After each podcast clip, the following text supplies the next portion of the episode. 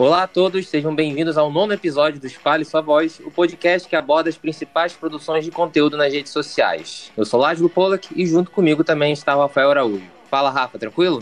Tranquilo, Lázaro. Olá, ouvinte. Hoje entramos no meio esportivo para bater um papo com Fred Caldeira, repórter e correspondente do Esporte Interativo na Inglaterra. Em todos esses anos na Europa, já cobriu jogos da Premier League e da Champions League. E hoje veio conversar com a gente um pouco sobre a volta do futebol, jornalismo, carreira, entre outros assuntos. Fred, seja bem-vindo ao Espalhe Sua Voz. Fala, Rafa. Fala, Lázaro. Um abraço para todos que nos escutam aqui. Obrigado pelo convite, viu? Prazer falar com vocês e vamos que vamos. Show de bola, Fred. Prazer é todo nosso. E assim, cara, muitos estudantes de jornalismo acabam tentando construir uma carreira na profissão para ficar mais perto do esporte, geralmente aqui é mais no futebol, né? E no seu caso, também foi assim ou você sempre também esteve aberto a trabalhar em outras áreas do jornalismo? A minha vontade de trabalhar desde pequeno com o esporte veio antes do jornalismo em si. Assim, eu nunca tive o sonho de ser jogador, porque não tinha nenhuma qualidade técnica que me convencesse a tentar acreditar nisso, mas eu sempre gostei muito de futebol e tal, mas quando eu fui chegando, sei lá, aos 11, 12 anos, eu fui me apaixonando também pela forma com que a imprensa cobria o futebol, né? Então comecei a ver ali uma possibilidade de juntar as duas coisas que eu mais gostava, que era o futebol e a forma de estar próximo do futebol por meio do jornalismo. Então eu nunca pensei em outra opção. O curioso é que depois de alguns anos de carreira e tal, eu fui abrindo mais a minha cabeça e hoje... vejo que seria interessante em algum momento da vida, se tivesse a oportunidade, ir para outras áreas, mas acho que eu segui o caminho mais usual, né? De gostar antes do esporte, do objeto, do que da carreira em si. Você falou que você poderia ter aberto sua mente antes, pelo menos deu certo, né? Agora você está algo que você sempre buscou, eu acredito. Mas você acha que os estudantes de jornalismo que estão hoje cursando na faculdade, seria melhor para eles abrir a mente e pensar em outras áreas, não aquelas que eles entraram pensando que seguiriam carreira para sempre? Assim, é muito difícil dar dica, porque cada um traça o próprio caminho e, enfim, as coisas não são tão simples como às vezes os exemplos eles possam parecer. Mas, de qualquer forma, acho que quanto mais aberto você tiver para versatilidade, mais chances você pode procurar, né? É uma questão mais de probabilidade do que enfim, uma dica da minha própria experiência. Eu tive a sorte de, desde o começo, trilhar um caminho que já era muito de mãos dadas com o esporte, porque logo dos estágios que eu fiz na faculdade, eu fui direto para o Esporte Interativo estagiar e estou lá desde então, vou fazer 10 anos no ano que vem. Então eu tive essa sorte, mas acho que quanto mais você estiver disposto e mais interessado e até mesmo a própria leitura, né, o próprio buscar por informações, acho que quanto mais você estiver antenado em outras áreas, em questões que vão além da sua própria paixão, por isso que eu acho que é interessante ler além do que você gosta, porque o que você gosta você vai ler porque você está atrelado e atraído por aquele assunto, mas se você distribuir um pouco a sua atenção para outros pontos, acho que mais preparado você pode estar para uma chance que pintar na tua frente. E o próprio futebol acaba envolvendo outras áreas também, né? Como direito, economia, etc. Então, quanto mais educado, digamos assim, você estiver sobre outras áreas, melhor vai ser o seu trabalho cobrindo aquele esporte também, né? Sem dúvida. Se você olhar para o momento que a gente vive, de pandemia, como que você pode falar de futebol sem falar de saúde, sem falar de ações políticas ou da falta de ações políticas?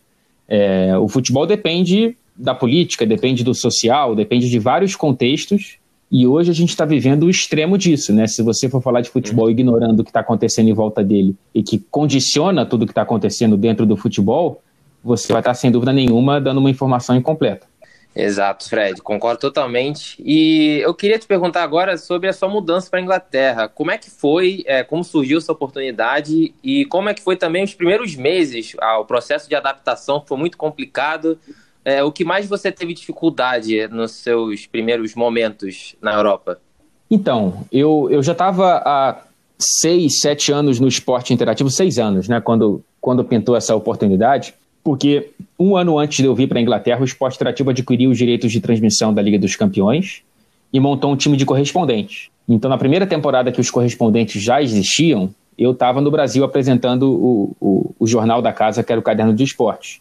Vendo os correspondentes, eu percebi que ele poderia pintar uma chance de realizar, não vou nem dizer sonho, porque eu nem projetava que eu poderia ter essa oportunidade de vir para cá, mas algo que eu já tinha um fascínio desde pequeno, porque quando eu era moleque eu acompanhava muito o Manchester United, tinha camisa, acompanhava as partidas e gostava do time, jogava muito jogo de computador com times europeus, especificamente também com Manchester United. Então, sempre gostei muito da música britânica, então eu vi ali uma possibilidade. Felizmente deu certo, só que a mudança ela não foi preparada da melhor maneira, digamos assim, porque eu soube que via para cá 9 dias antes de pisar em Manchester. Então, eu tive muito pouco tempo para poder preparar tudo.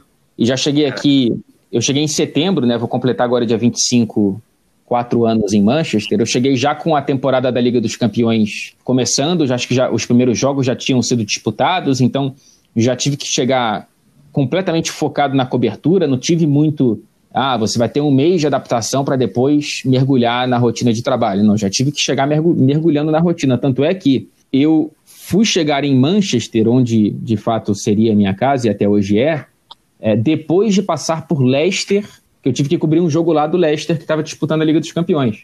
Uhum. Então, antes mesmo de chegar ao meu destino final, eu já tive que mergulhar numa cobertura. E então, essa adaptação ela foi de mãos dadas com a própria rotina de trabalho, o que demandou um pouco mais de tempo para eu entender a cidade, para eu me adaptar à própria língua, porque, evidentemente, é muito diferente do que qualquer curso de inglês que a gente possa fazer. Então, essas adaptações, elas foram, sem nenhuma dúvida, não com a melhor preparação possível, mas foi divertido, assim, cara. Eu tava realizando um sonho, né? Então, quando você passa por pequenos problemas, né? Não foram grandes problemas, por pequenos problemas em meio a uma realização, você acaba olhando para eles de maneira muito mais leve do que de repente, outra circunstância. Então, não vou dizer que tive problemas de adaptação. Foi tudo muito atropelado, mas acabou dando certo e com o tempo eu fui pegando o que era prioridade para eu poder viver meus primeiros meses aqui até ter tempo para, de fato, me adaptar. Sim. E o clima de Manchester? Porque uma das famas que eu da cidade, Sim. que eu ouço muito é do clima, que é muito pesado, muito frio, especialmente no inverno. Você já se acostumou com isso também ou como é que você lida com isso? Já, cara. Assim, é muito frio em comparação ao que... Eu sou do Rio de Janeiro, né? Eu vivi a minha vida inteira na Tijuca, no Rio de Janeiro, próximo do Maracanã. É frio em comparação... evidentemente, ao clima do Rio de Janeiro. Mas não é tão frio como, por exemplo, o leste europeu, né? Aqui Sim. em Manchester, a gente não tem um inverno que você vê na Noruega, que você vê na Dinamarca, que você vê até em lugares dos Estados Unidos. O frio aqui, ele pode ser desafiador, mas acho que o que mais pega nessa fama é que chove com bastante constância, você, Sim. de fato, com poucos dias de céu azul, e isso é um contraste muito grande para a vida que eu tinha no Rio de Janeiro. Para mim, cara, particularmente, nunca foi um grande desafio, porque eu não sou dos maiores fãs do calor do Rio, assim. Eu reclamava muito dos 40 graus que eu pegava na Praça Sans Penha. Eu não era dos mais satisfeitos, né? Tem gente que não consegue viver sem ir pra praia, sei lá, uma vez por semana. Eu ia muito pouco à praia. Então, assim, é claro que faz falta quando você olha pra sua vida, porque, pô, você fica um ano sem pegar um calor como você pegava, você fica um ano sem ir pra praia, que era uma coisa que eu ia com uma regularidade maior do que eu faço hoje. Mas, no geral, para mim, esse ponto não foi nem um pouco problemático, cara. Eu me adaptei, não vou dizer que adoro um dia chuvoso, mas não me incomodo tanto quanto muita gente fala daqui, não. Entendi, Fred. E Fred, falou na sua outra resposta que você apresentava o Jornal da Casa, era âncora, e aí teve a oportunidade de ir para a Inglaterra, para ser correspondente. Como foi esse processo de você aceitar esse desafio de largar um jornal que se apresentava, um programa da casa, para embarcar e ir para a Europa? Eu, antes de virar âncora do Caderno de Esportes, eu fui repórter do Esporte Interativo, cobria, assim, maior parte do tempo os clubes do Rio de Janeiro, mas já fiz outros esportes, fiquei muito tempo cobrindo o UFC, quando o UFC teve um boom no Brasil, né? Virou realmente algo que ficou na moda por um tempo. Eu fui repórter do Esporte Interativo por 4 anos antes de assumir o Caderno de Esportes. Então foi mais ou menos voltar ao que eu mais gostava de fazer, que eu prefiro ser repórter do que ficar no estúdio, só que em circunstâncias melhores, né? Você vai cobrir os melhores jogos do mundo. Então não passou em nenhum momento alguma dúvida para mim, no sentido profissional. No sentido profissional era uma excelente oportunidade. O lado pessoal que, por mais que você tenha, claro, vários ganhos, não é fácil ficar longe da família, não é fácil você ficar longe de tudo que te cercou por, no meu caso, 27 anos, e você ter que ir sozinho, né? Eu não tenho nenhum cinegrafista, não tenho ninguém da equipe aqui do meu lado, né? Eu faço tudo sozinho aqui de Manchester. Então, esse é o lado que você tinha que, de fato, ponderar. A questão profissional de ter a chance, por mais que deixar de ser âncora seja algo que, para muita gente, possa parecer uma decisão talvez equivocada, para mim foi olhar para cima. Assim, eu ia cobrir os melhores jogos, ia estar próximo dos melhores jogadores, ia poder possivelmente fazer as minhas melhores entrevistas. E fui feliz que tudo isso se realizou. Entendi, Fred. Você comentou que você agora está próximo dos melhores jogos, melhores jogadores, mas além disso, qual que você destaca, que você foi repórter também aqui no Brasil, a principal diferença de ser jornalista no Brasil e na Inglaterra, e no caso na Europa como um todo? Cara, tem muitas diferenças, assim. Primeiro que aqui você tem que ultrapassar a questão da língua, né? Você está muito mais em contato com outras línguas e você tem que se adaptar, você tem que... Não só o inglês, o espanhol acabou ficando muito mais presente na minha vida do que eu tinha que desenvolver no Brasil. E a rotina ela é muito diferente. Eu sei que hoje mudou um pouco no Rio de Janeiro, mas na minha época de repórter no Rio, a abertura para a imprensa ela era muito grande. Praticamente todos os treinos abertos. Então você podia na segunda-feira cobrir o treino do Fluminense, na terça-feira cobrir o treino do Flamengo, na quarta do Vasco, na quinta do Botafogo. E todos esses dias você tinha acesso a alguma entrevista. Se não era um jogador falando, era o treinador. Você, no jogo, podia entrevistar os jogadores na saída de campo e depois você poderia ir para a coletiva de imprensa do treinador. Aqui o acesso é muito mais restrito, né? No caso da Inglaterra, você só tem acesso a 15 minutos de treino quando é um jogo de Liga dos Campeões, porque é assim que determina a UEFA. Então, em nenhuma competição inglesa você vai para o treino do cara. Já começa por aí. As entrevistas só são antes de jogos. Então, quando tem muito jogo, tem muita entrevista, mas quando tem pouco jogo, tem muito pouca entrevista. E o acesso ao clube é muito mais distante, né? Então, essa foi a principal diferença que eu encontrei por aqui. Você tem muito menos material para você trabalhar e você precisa ter um pouco mais de criatividade ou aproveitar melhor as poucas chances que você tem. Então, em termos práticos de rotina, acho que essa foi a principal diferença que eu notei logo de cara. Em relação aos programas locais, em comparação aqui, é diferente a abordagem do jogo de futebol? Comenta tanto quanto sobre arbitragem como comenta aqui? Ou é uma vertente mais de análise, um pouco diferente do que é no Brasil? Eu acho que nesse caso da arbitragem é muito parecido. Principalmente com a chegada do VAR, o inglês, na média, não gosta do VAR e as críticas ao VAR são presentes a cada interferência da tecnologia no jogo. Então, muitas vezes eu vejo os programas aqui debatendo muito mais o VAR e a arbitragem do que o jogo em si, e acho que isso é muito parecido hoje no Brasil. O que eu vejo aqui é, primeiro, a presença de ex-jogadores nos programas de TV, ela é muito maior do que no Brasil. Então, na imprensa brasileira hoje, a gente tem muito mais acesso de comentaristas que saem do jornalismo do que aqui. Raríssimo ver os programas aqui com componentes que não tenham saído dos campos. Os principais comentaristas aqui do principal canal, que é Sky Sports, são o Gary Neville, que é ídolo eterno do Manchester United, e o Jamie Carragher, que é ídolo do Liverpool. Você não tem o que a gente tem hoje, por exemplo, o Lédio Carmona, você não tem o PVC, você não tem esses caras, o equivalente a esses caras na imprensa inglesa. Então isso eu vejo como uma diferença brutal, realmente. Agora, eu também vejo que há uma maturidade um pouco maior do debate. Por exemplo, hoje eu acompanho as críticas ao Domi, técnico do Flamengo, e eu tô falando de muito longe, tá? Eu não tô assistindo aos jogos do Flamengo, são muito tarde aqui e tudo mais, e eu até acredito que muitas críticas sejam justas. Mas quando a gente vê que tem gente pedindo a demissão do cara, são o quê? 4 jogos, 5 jogos? Aqui não aconteceria isso, tá? Então, assim, acho que há um olhar um pouco mais maduro, até dos próprios torcedores, viu? Da média, e isso se reflete na imprensa, aqui do que eu estava acostumado a ver no Brasil. Fred, sobre a cobertura dos times em si, você que é de Manchester, o Manchester United, Manchester City, referente à cobertura, como você falou também, e sobre os cidadãos, quem mora em Manchester, tem uma certa diferença no tratamento com os times, em relação à história, ou até da população mesmo? Olha, o Manchester United é o maior clube, né? Sim.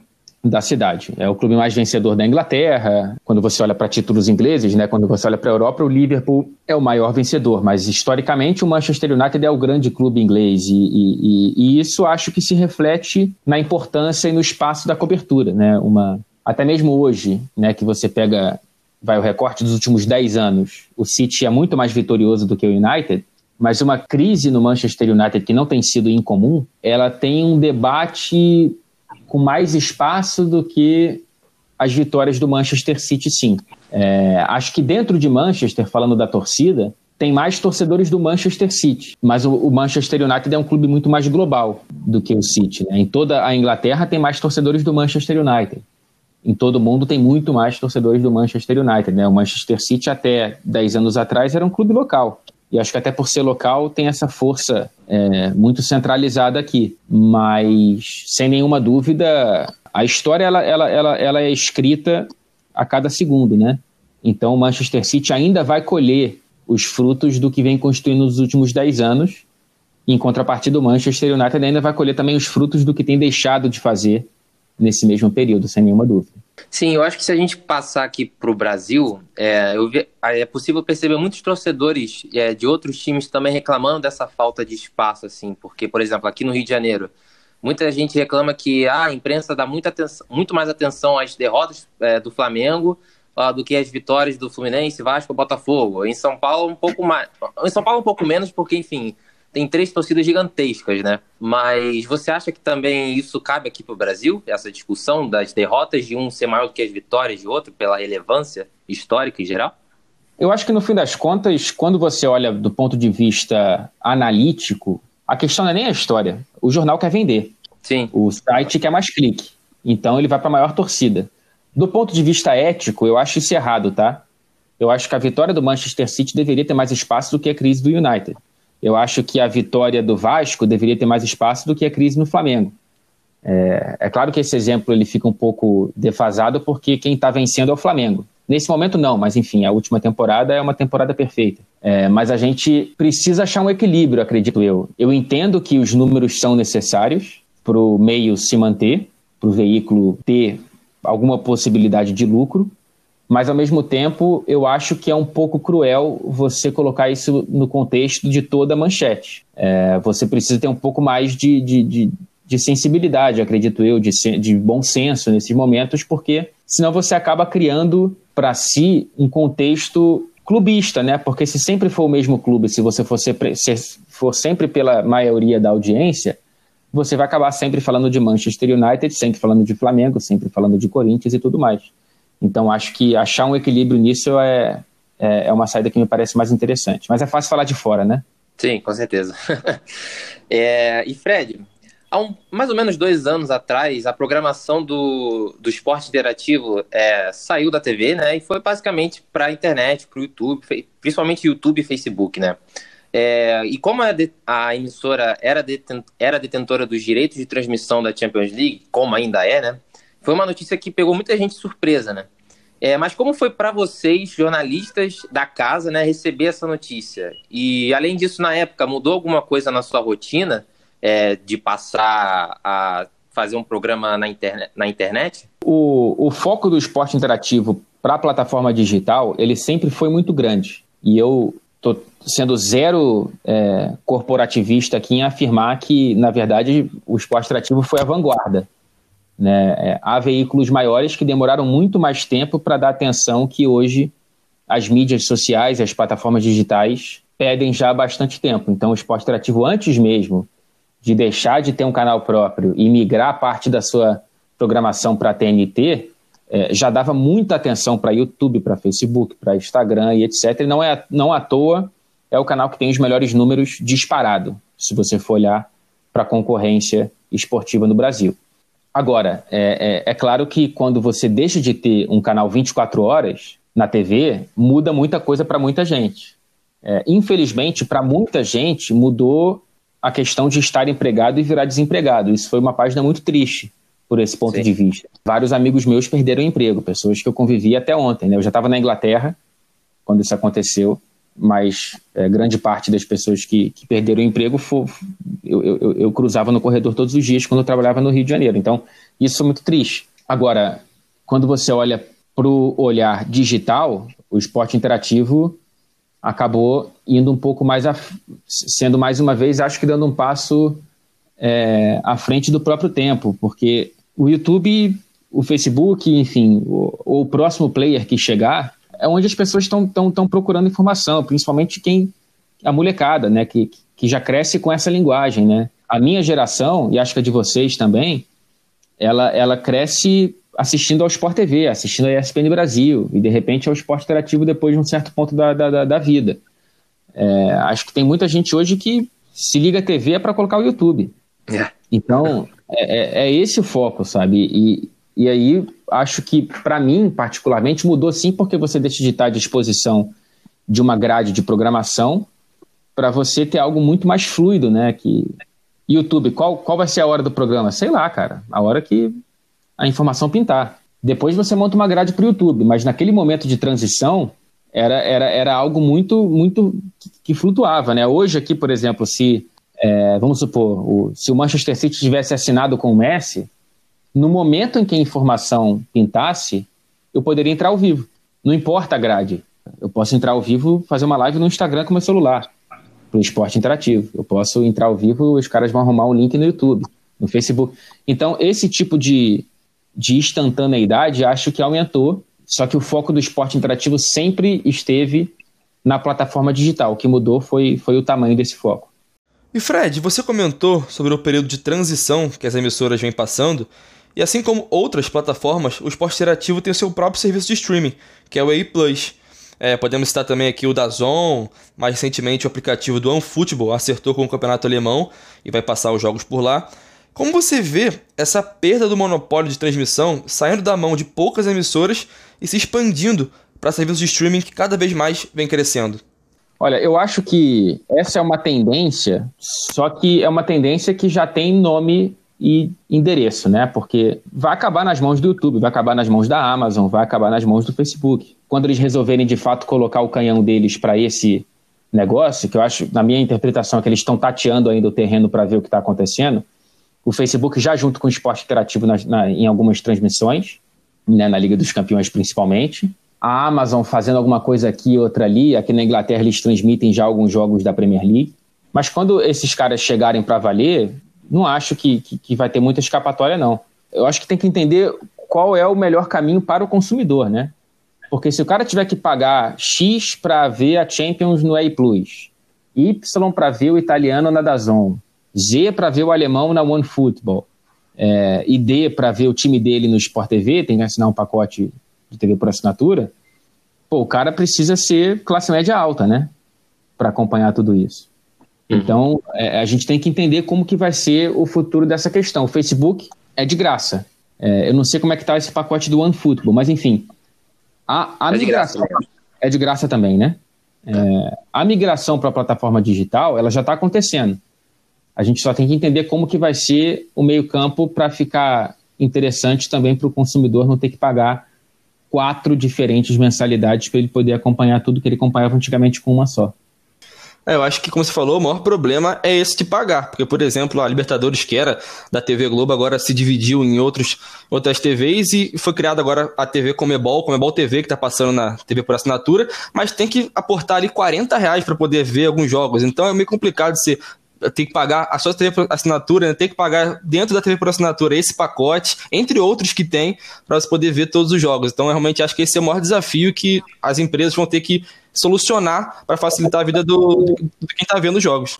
Aqui na Inglaterra, só para dar um exemplo para vocês, hoje, qual é a situação que a gente tem? São dois principais canais esportivos aqui na Inglaterra, a Sky Sports e a BT Sport. A BT, ela é a grande... Ela tem os direitos da Liga dos Campeões. Então, para o cara acompanhar o time dele na Champions e na Europa League, ele vai ter que pagar a mensalidade da BT. A Sky Sports tem direitos de grande parte dos jogos das competições inglesas. A outra parte está dividida entre a própria BT, que é essa que eu falei das competições europeias, e a Amazon, que eu falei que chegou para brincar. Então, se ele quiser de fato ver todos os jogos à disposição dele das equipes inglesas, ele tem 3 mensalidades aí para pagar. Da Amazon, da BT e da Sky Sports. Se ele quiser ver a maior parte dos jogos, Ele paga só Sky e não vê a Champions. De repente vai pro bar ver a Champions, né? A questão é, já existem 3 aqui, dividindo o bolo. Então, o número não é tão menor quanto o número que está aí. Agora, o Brasil está no processo de... A América do Sul está no processo, acho que, de adaptação meio feita nas coxas, né? Pô, pagar R$40 para você ver Libertadores, que já começou, sabe?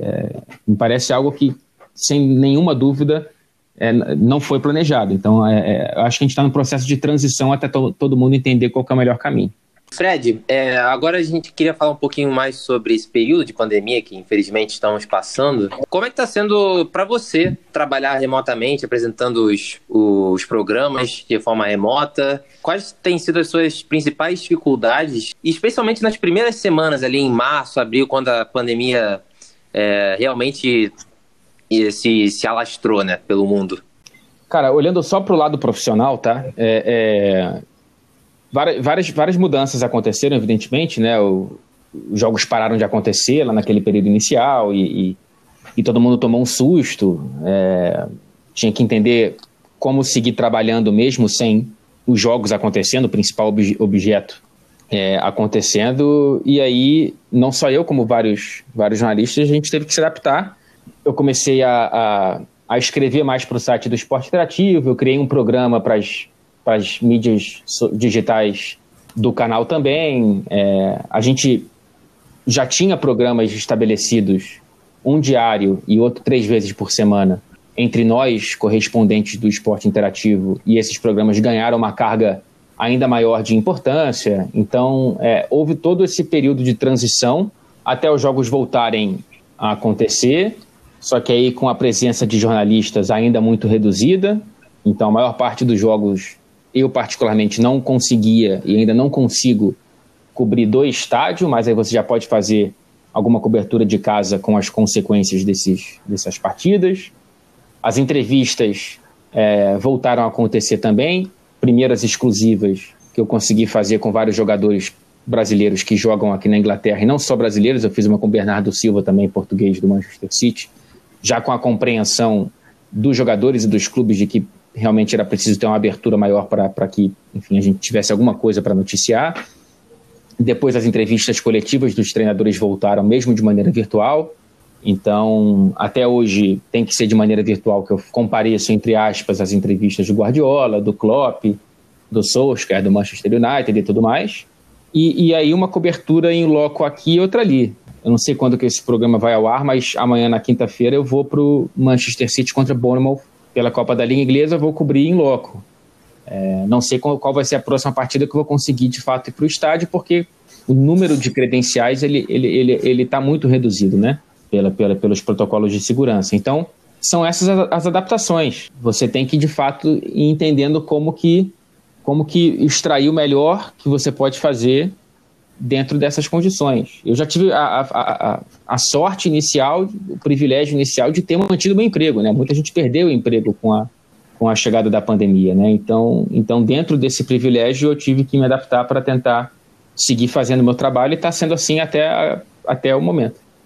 Sim, e na sua visão, como é que está sendo feitos os protocolos no futebol europeu de uma forma geral? Você tem das 5 principais ligas, quais você destacaria que estão realmente levando mais segurança para a realização dos jogos, para os jogadores, e agora também com os torcedores, que alguns países voltaram a ter público, ainda numa escala menor, né? E também para os jornalistas, pelo que você tem conversado com seus companheiros, não só brasileiros, né, correspondentes, mas ingleses também.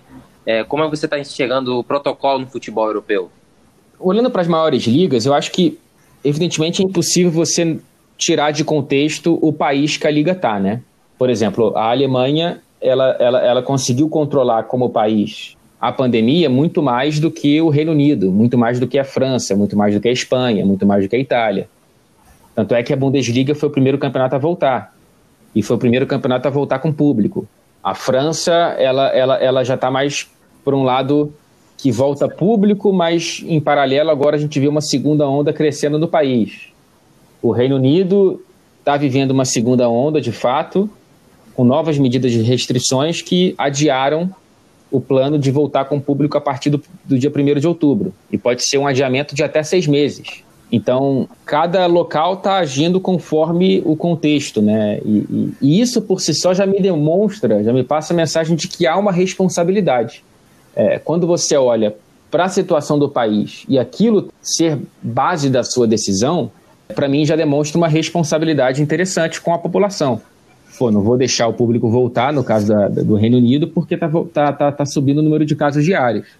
O que no Brasil é um samba de surdo, né? Ninguém se escuta, ninguém se comunica e cada um faz a maneira que parece melhor e mais interessante no sentido financeiro e não da segurança do público. Eu até agora me senti super seguro. Fui ao estádio do Manchester City, eu fui no jogo Manchester City contra Real Madrid, pela Liga dos Campeões.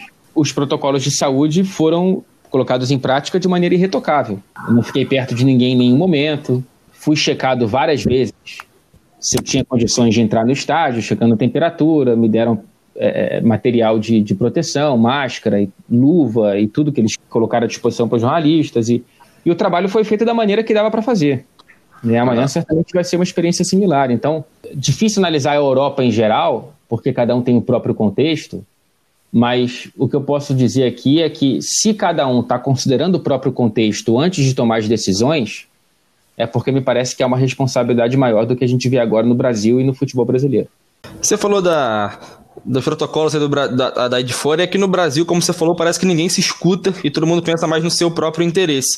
E está sendo debatido recentemente, até essa semana saiu, que estão planejando voltar com o público no estádio, cerca de 30% ali, mas vai depender, claro, da situação de cada estado. E no Rio parece que tá para voltar, e o André Sanches, presidente do Corinthians, falou que se voltar só no Rio, em São Paulo, não, ele não vai querer, ameaçou largar o campeonato. Então como é que você pensa essa questão de locais agindo por si só nessa volta do público? Você acha que já é segura a situação ou realmente só deve voltar quando todo mundo tiver condição de voltar?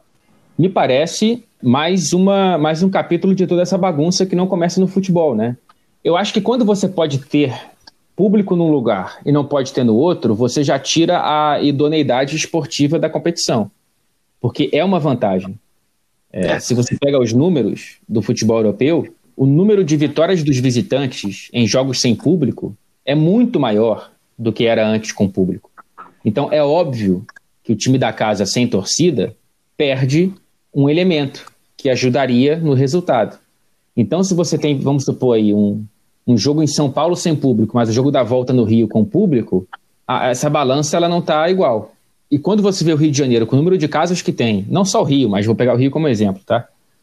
Colocando a volta do público como algo já concreto, me parece uma irresponsabilidade gigante, como me pareceria aqui na Inglaterra. Eu acho que cabe o debate, tá? Se a Inglaterra permite que você vá no bar, mesmo com distanciamento social, eu acho que cabe o debate do clube que está perdendo dinheiro, sem público, falar, poxa, se o pessoal pode ir no bar e no restaurante com distanciamento, por que não pode ir no futebol, no estádio, com distanciamento também? Eu acho que esse debate ele é muito válido.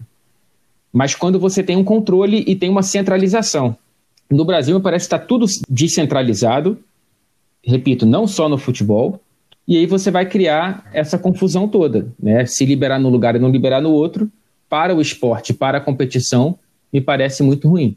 Eu acho que o maior questionamento de quem é pró-volta no estádio é justamente isso, porque voltar às praias não é algo muito aceitável, mas a gente vê aí várias praias no Rio no final de semana lotadas, então eles argumentam justamente isso. Se a praia tá lá, tá correndo o risco de pegar o coronavírus lá na praia, por que o estádio aqui não pode abrir com toda a segurança possível? Então acho que o questionamento de quem é pró essa situação é justamente isso que você falou.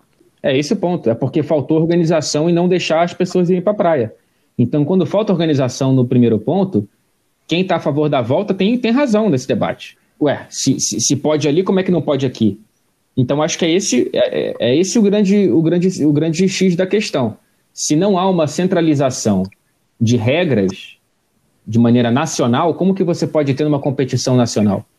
Acho que isso tiver que ser uma loucura na América do Sul, justamente por causa do jogo do Flamengo ontem contra o Barcelona Guayaquil. Não sei se você chegou a ver algo sobre que há poucas horas antes do jogo não teria o jogo, porque 7, 8 do Flamengo foram diagnosticados com Covid e hoje mais 3 foram também, visto que estavam com coronavírus, chegaram a jogar, que foi o Rodrigo Caio, e parece que o René também deu positivo.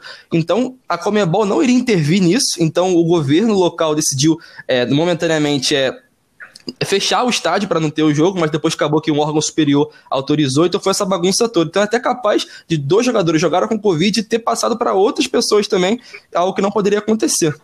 Certamente, certamente. Aqui ontem o jogo do Tottenham foi adiado porque o time adversário testou positivo. O jogo foi adiado de fato, não aconteceu. Exato. E Fred, você já trabalhou em alguns jogos em Londres, não trabalhou? Já, fiz vários jogos em Londres. Já chegou a visitar a cidade fora do profissionalmente ou não? Já consegui ir para Londres sem trabalhar, sim. Então, eu tava pesquisando um dia desse e me espantou a quantidade de times que tem em Londres. E não são quaisquer times. Muitos são da primeira divisão ou já estiveram na primeira divisão, são os centenários e tem também muita tradição. Falando brevemente de alguns, temos o Tottenham, o Arsenal, o Chelsea, o Queen's Park Rangers, o Fulham, o Brentford, o Crystal Palace, o Millwall, entre diversos outros times de destaque presentes em apenas uma cidade. Quando você vai lá para trabalhar ou para passear, você percebe diversos polos de torcida ou alguma coisa assim?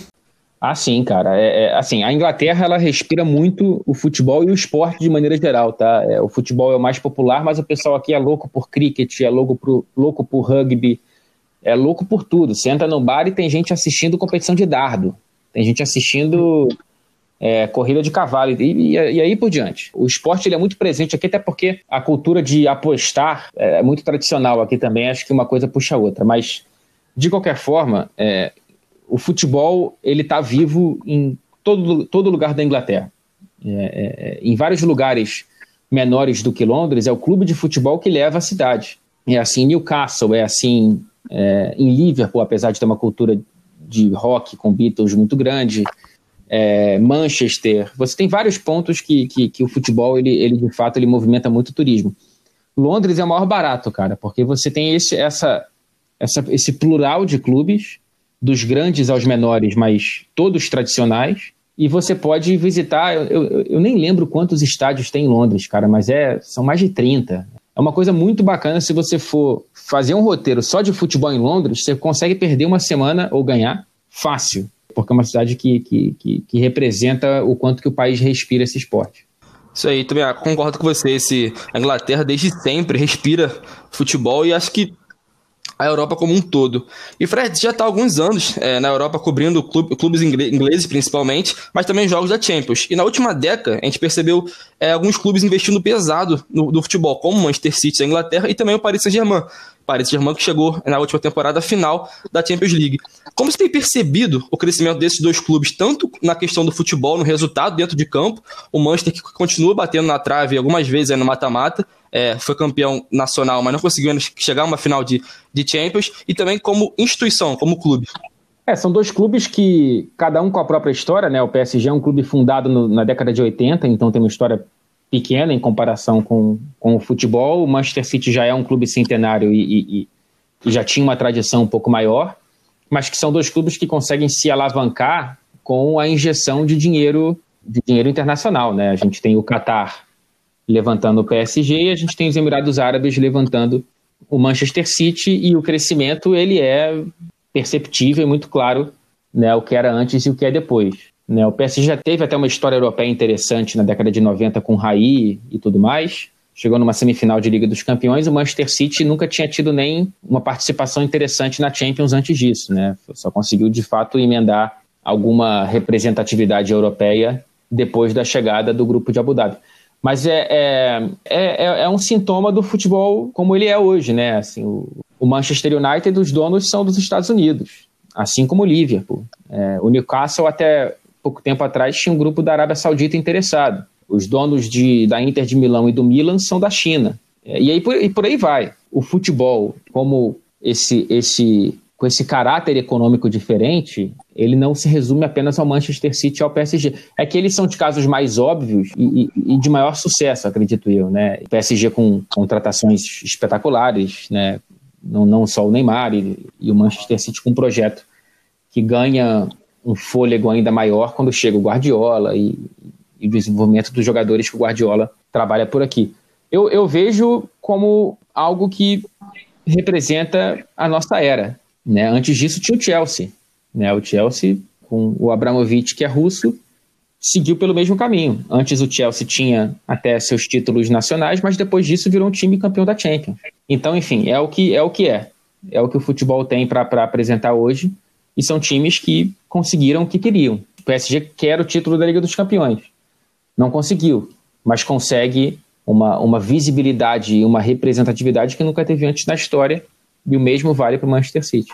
E o curioso é que essa questão de grupos investidores no futebol muda muito de acordo com o país, né? Por exemplo, na Inglaterra, olhando daqui de fora, parece que a torcida, a comunidade, com exceção ao caso do Newcastle, é muito bem aceita, né? Mas, por exemplo, na Alemanha, isso já é totalmente erradicado, não permitem isso, né? Tanto é que o RB Leipzig acho que hoje é o clube mais odiado do futebol alemão, entendeu? O clube Sim. consegue unir torcedores do Borussia Dortmund, do Bayern e do Schalke, porque é meio que um clube artificial, né, na visão deles. Mas a Inglaterra, isso já é algo meio natural, né? Já é algo mais natural. Agora, a Alemanha tem os casos internos, né? O Bayer Leverkusen tem nome de empresa no nome do clube. Exato, Wolfsburg também. É uma empresa local. Então, assim, o que pode e o que não pode, né? Essa linha ela é muito difícil de você traçar. Mas, de qualquer forma, essa é uma tendência, e a Inglaterra, por ser a liga mais rica do mundo e com maior chance de retorno, acredito eu, para os investidores, acho que aqui o processo é muito mais acelerado, sim. Pois é. E, Fred, queria agora falar um pouquinho aqui sobre a seleção brasileira. Por quê? O Esporte Interativo também transmite a Nations League, que é uma nova competição de seleções da UEFA, né? E você também, de alguma forma, acompanha, né, esses jogos dessa competição. E nos Sim. últimos tempos, o Brasil ele tem tido muita dificuldade, né, de enfrentar seleções europeias. Vide o 7-1, né, que ocorreu em 2014. São poucas vitórias e muito empates e derrotas. Você consegue ter alguma explicação, por você acompanhar um pouco mais de perto as seleções europeias, dessa perda um pouco da competitividade da seleção brasileira contra os europeus? Olha, esse é um ponto interessante, que eu acho que tem várias possíveis explicações, né? Sem nenhuma dúvida, há um desenvolvimento tático muito, muito mais acelerado de várias seleções europeias do que da seleção brasileira, como consequência dos clubes brasileiros mesmo. Não à toa, a competitividade entre clubes europeus e brasileiros ela caiu muito, uhum. né, quando eles se enfrentam. Há exceções, né, você vê um Flamengo, de fato, disputando com o Liverpool aquela partida. Mas quando você olha para as seleções, né, quando que uma seleção do tamanho histórico como a Bélgica colocaria a seleção brasileira fora de uma Copa do Mundo? Né? Eu não vejo isso como um problema do trabalho do Tite. Né? Tanto Sim. é que o Brasil jogou muito bem aquela partida contra a Bélgica. É um problema histórico. Uhum. E que a gente está tentando, acredito que agora, entender para onde caminhar, né? Você vê o trabalho do Jorge Jesus no Flamengo, você vê o trabalho de alguns técnicos brasileiros mais jovens valorizando mais a questão tática do que aquele tradicional vamos ver, vamos lá, vamos ganhar e o motivacional apenas. É um processo que tem várias possíveis explicações, né? Eu não consigo dar um motivo só, mas acho que o futebol brasileiro perdeu um pouco o trem da história e está tentando correr atrás nesse momento. Ainda acho que por a gente ter vários jogadores envolvidos em clubes europeus que praticam estão em contato direto com com essa evolução, eles naturalmente podem trazer isso no momento em que a gente tem um técnico a par dessa evolução como o Tite. Eu acho que esse trabalho ele pode dar frutos interessantes, uhum. mas eu também acho que ter um domínio como o Brasil teve, né, 3 finais de Copas seguidas, 94, 98 e 2002, de ganhar 2... E aquela imagem que a gente tinha do futebol brasileiro nessa época de que poderia bater todo mundo, acho que nenhuma seleção vai ter. Não é só o Brasil, porque o futebol está de fato nivelado. A Bélgica pode ganhar da França, atual campeã mundial. Claro que pode ganhar. Assim como o Brasil pode ganhar da França, assim como a Alemanha pode voltar a ganhar, e Portugal foi campeão da Nations League, que você citou como exemplo. A Inglaterra está montando um time competitivo que pode ganhar de qualquer um. Então, o favoritismo que a gente se acostumou a ver da seleção brasileira, acho que não é uma coisa que a gente necessariamente precisa e pode colocar como objetivo. Se a gente colocar isso como objetivo, o Brasil tem que voltar a ser aquele que era o favorito para ganhar todas as Copas, eu acho que a gente vai estar se iludindo, porque esse papel ele não existe mais. Então, a gente precisa voltar a ser competitivo e, de fato, a gente tem um número de talentos muito grande, porque a gente é um país gigante que respira futebol e a gente vai produzir, de fato, jogadores em grande número com muita qualidade. Agora, você vai ter sempre como ameaça seleções que fazem um trabalho muito competente. Alemanha, Inglaterra, Bélgica, França, Portugal, olha aí quantas seleções hoje podem ser campeãs mundiais. A Croácia chegou numa semifinal de Copa. Então, não é uma crise brasileira, tá? Eu acho que a gente precisa também entender como que o futebol está andando e não achar que, se a gente não voltar a ser o que a gente era na década de 90, a culpa é do treinador. Acho que quem quer isso e quem critica com esse objetivo também perdeu o bonde da história. E a gente citou agora o 7-1, que ocorreu há 6 anos atrás, na Copa de 2014, e desde então a gente percebe que o debate sobre aquele jogo parte de 2 princípios, 2 pontos de vista. Que acreditam que foi um acidente de percurso, um fato isolado, e os que pensam que o resultado daquele jogo representa um atraso no futebol brasileiro em relação à Europa, tanto em termos de seleção quanto de clubes em geral. Você vê isso como um atraso ou realmente foi um fato isolado aquele jogo? Eu acho que é um pouco dos dois, porque o Brasil pode jogar várias vezes com a Alemanha naquelas mesmas condições e eu acho que só uma vez vai dar aquele resultado. Agora... Eu acho que quando eu digo um pouco dos dois, é porque eu concordo que é um recado do atraso. Mas é um recado muito cruel com circunstâncias muito específicas. Então, aquele apagão do Brasil no primeiro tempo não é um apagão só porque estamos atrasados, é porque o futebol também tem isso, né? A Alemanha... Pertence ao futebol, né? Que nem diz Luxemburgo. Pertence ao futebol. A Alemanha, ela tem um jogo muito mais duro contra a Argentina no final e você vai me dizer que a Argentina é um exemplo de organização? Não é. Agora, eu acho que é uma derrota que serve como lição. Eu acho interessante essa interpretação, sim. Você tinha uma comissão técnica formada por 2 ultrapassados. Uhum. Porque queriam juntar os últimos 2 títulos, Filipão e Parreira. Gente, né?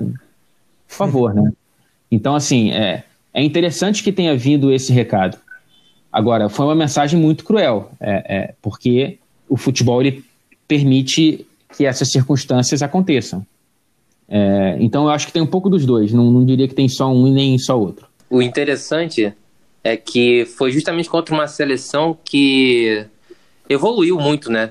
Desde a final de 2002. Porque eu lembro que, na época, destacava-se muito do trabalho que a Federação Alemã fez com o futebol alemão num todo, né? Com aprimoramento das categorias de base, a melhora da estrutura do futebol alemão, dos times da principal divisão da Alemanha, que a Copa de 2006, realizada lá, acabou trazendo, né? Então, eu acho que com relação ao simbolismo daquele jogo, foi justamente a Alemanha que se reconstruiu para justamente não se atrasar, né? Para não ter esse atraso que a gente estava falando, né, agora há pouco. Só que aí na Copa seguinte, a Alemanha faz um papel terrível, bizarro, porque não conseguiu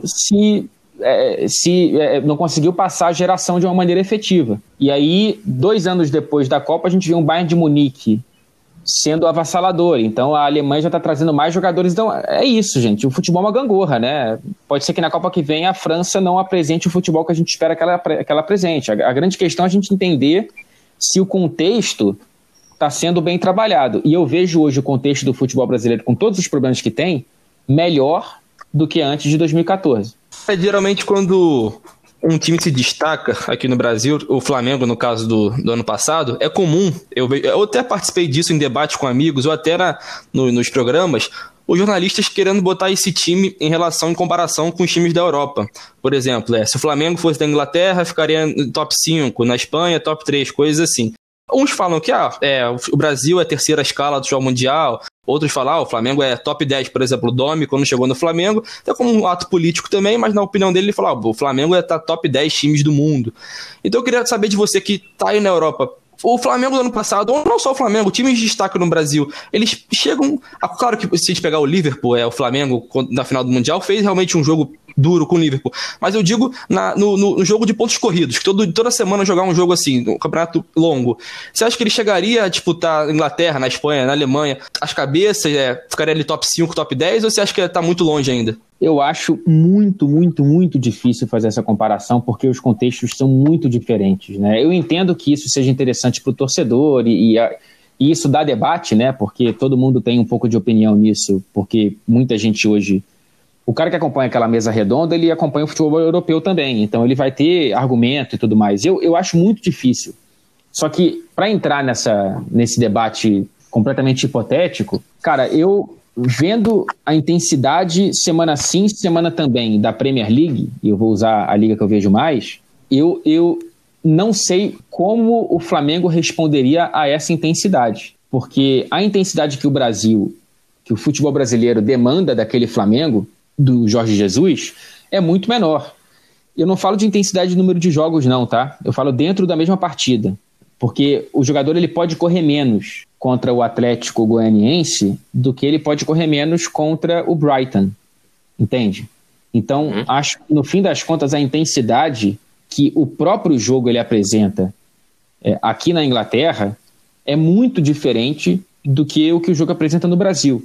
Por isso eu não vejo como debater isso, porque por melhor que seja o time do Flamengo no contexto sul-americano, ele enfrenta quase que um esporte diferente, tá? Então, eu acho que seria difícil repetir o que fez aqui.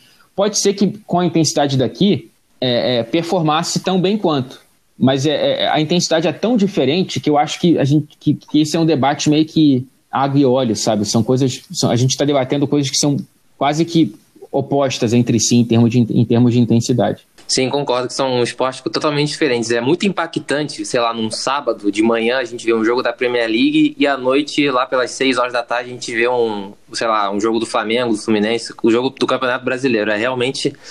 É outro. Os números são diferentes. O jogador corre muito menos. Você pode ver um grande jogo do futebol brasileiro, um Atlético Mineiro e Internacional. Ele vai ter menos intensidade do que um Brighton e Burnley. É, exato. Estou dizendo que o jogo vai ser melhor, mas ele é mais intenso aqui. Sim, fisicamente, né, se diz também. Sim, sim.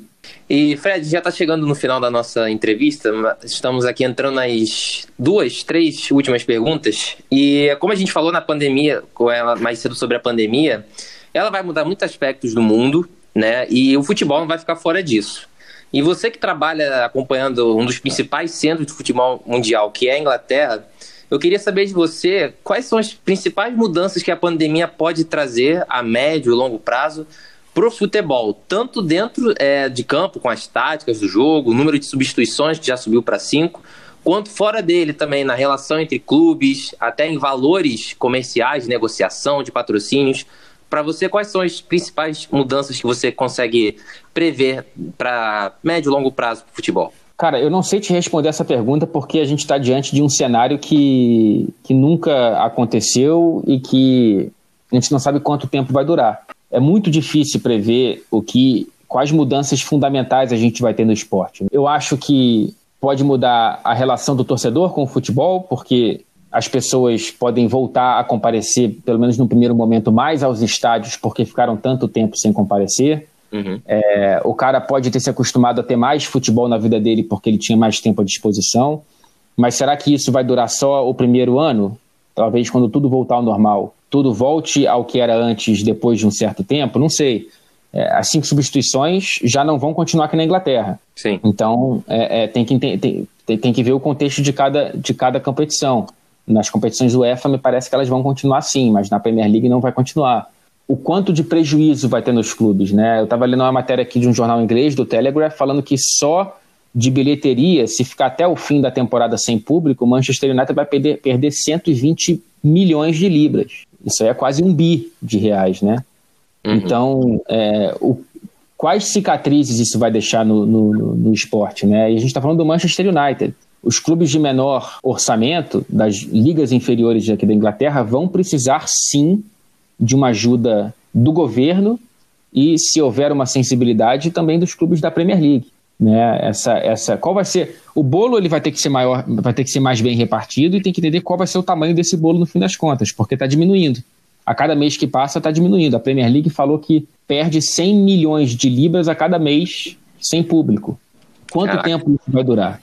Uhum. Então a gente tem que a gente já pode entender o esboço do que seria o futebol se hoje voltasse ao normal. Mas não vai ser hoje, não vai ser nos próximos 6 meses. Será que vai ser no ano que vem? Ou será que vai ser só no seguinte?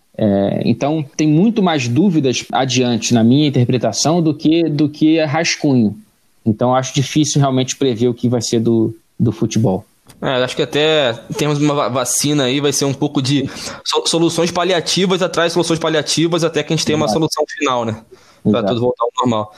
Fred, a gente está quase fechando aqui, mas eu queria falar um pouco de você agora como cidadão inglês, né? Morando aí agora há tantos anos. Em termos de a pessoa Fred, em termos de cultura, de coisas que você vivenciou ainda e da bagagem que você tinha aqui no Brasil, você mudou um pouco de como você era? Mudou, acredito que sim, mas eu digo, você se vê hoje bem diferente em termos de cultura, das características suas pessoais do que você era antes de ir para aí? Acho que sim, cara, porque eu acho que se eu tivesse passado esses 4 anos onde eu tava, eu não teria talvez a maturidade que eu tenho hoje, porque você viver longe de casa, longe da família, longe dos amigos, desenvolve uma questão emocional bem diferente do que quando você está próximo.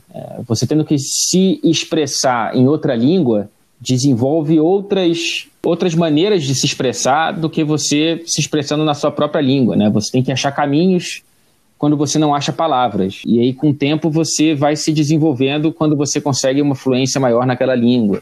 Quando você está em outro contexto, que as pessoas lidam de maneira diferente com situações que você estava acostumado a se lidar, você tem que aprender a se adaptar. E aí, você... Sei lá, eu fiz uma viagem para a China sozinho para cobrir uma competição de jogo de computador. Eu passei por diversos perrengues em viagem, cada um com a sua particularidade, que eu jamais passaria se eu estivesse no meu próprio país. Então, tudo isso traz um outro resultado, né, para a sua personalidade, para o seu desenvolvimento. Então, sem nenhuma dúvida, acho que eu posso chamar isso de maturidade. Acho que eu tenho uma maturidade maior hoje do que eu teria se eu tivesse passado o mesmo tempo no mesmo lugar que eu sempre vivi. E você como repórter, não tem aquele friozinho na barriga quando entrevista um Guardiola, um Klopp, um jogador, naquela entrevista que vai sempre ao ar, que está cara a cara com a pessoa ali, ainda tem esse friozinho na barriga ou para você já é algo mais normal? Ah, sinto, cara. Sinto sim. Fico, nervoso. Porque a gente nunca sabe se vai poder entrevistar o Klopp ou o Guardiola. Depende de várias relações que a gente mesmo tem que fazer a longo prazo e ali no momento. Você tem que falar com o assessor de imprensa da própria UEFA, o assessor de imprensa do próprio clube. E às vezes o cara te fala, o Klopp não vai poder vir para você hoje porque ele tem outras 5 TVs para falar. Aí, no fim das contas, uma dessas TVs acaba não fazendo e você ganha o Klopp. E, então, quando você recebe a notícia de que você vai entrevistar o Klopp, ele já está vindo na sua direção. Como é que você não vai ficar nervoso nesse momento, né? Agora, eu acho que o que mudou, eu não perdi o nervosismo, mas o que eu perdi talvez tenha sido a relação de fã. Porque quando você entrevista esse cara pela primeira vez, eu era fã do Guardiola, do Barcelona do Guardiola. Eu já era fã do Borussia, do Klopp e do início do trabalho dele no Liverpool. As primeiras entrevistas, acho que era um repórter muito mais encantado pela oportunidade de estar com os caras do que alguém que estava ali para, de fato, fazer uma entrevista mais sóbria. Eu acho que hoje eu consegui e consigo ter essa sobriedade. Eu consigo fazer uma entrevista muito mais na posição de olhar para o cara de igual para igual ali, tô aqui te entrevistando, do que antes, quando eu estava só encantado de estar ali, entendeu? Ah, imagino que deve ser muito difícil realmente segurar a emoção de estar frente a frente, né, com personagens tão emblemáticos como o Guardiola e o Klopp, assim como tantos outros personagens do futebol europeu, mas ao mesmo tempo aquilo dali vira algo natural, porque faz parte do seu dia a dia, da sua profissão, né? E agora, Fred, para a gente finalizar a nossa entrevista, pensando hoje no jovem que você já foi um dia, que pretende trabalhar com futebol, com jornalismo esportivo, que dicas você daria para esse jovem ter sucesso na profissão? E aí sucesso, é claro que é muito individual de cada um, mas aqui é mais no sentido de alcançar o objetivo que ele traçou para a sua carreira. Eu sempre tomo muito cuidado quando tenho essa oportunidade de me comunicar com quem está começando a faculdade ou quem está começando a carreira e tal, porque cada um tem o próprio caminho, né, cara? E a gente é de um país repleto de desigualdades e como eu, com todos os privilégios que eu tive desde o início da minha vida, posso falar para um cara que não tem os privilégios que eu tive, que se ele sonhar, ele pode alcançar. É difícil, né?